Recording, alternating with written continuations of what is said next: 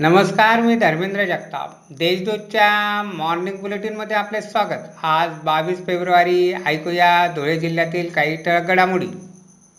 देशदूतच्या धुळे विभागीय कार्यालयाने सव्वीसाव्या वर्षात पदार्पण केल्यामुळे सोमवारी वर्धापन दिन साजरा करण्यात आला.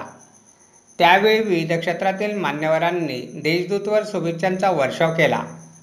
शिंदखेडा तालुक्यातील जुने कोळदे येथे ऊसाच्या क्षेत्राला भीषण आग लागली. आगीत चाळीस ते पन्नास एकर क्षेत्रावरील ऊस जळून खाक झाला.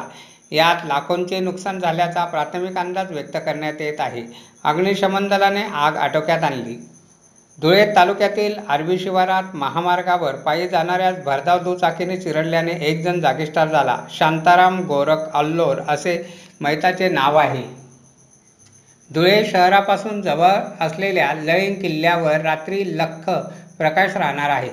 दुर्ग रक्षकांचा पाठपुरावा आणि सामाजिक कार्यकर्त्यांच्या आर्थिक मदतीतून किल्ल्यावर सौर दिवा बसवण्यात आला आहे.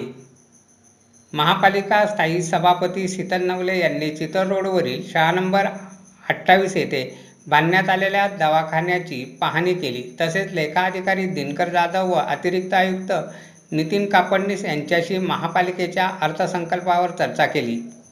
धुळे तालुक्यातील फागणे शिवारात शेतात असलेल्या विहिरीत पडल्याने एकाचा मृत्यू झाला. विलास साहेबराव बडगुजर असे मैताचे नाव आहे. याबाबत तालुका पोलीस ठाण्यात अकस्मात मृत्यूची नोंद करण्यात आली आहे. अशा आहेत आजच्या ठळक घडामोडी. सविस्तर बातम्यांसाठी वाचत राहत देशदूत आणि ताज्या बातम्यांसाठी भेट द्या.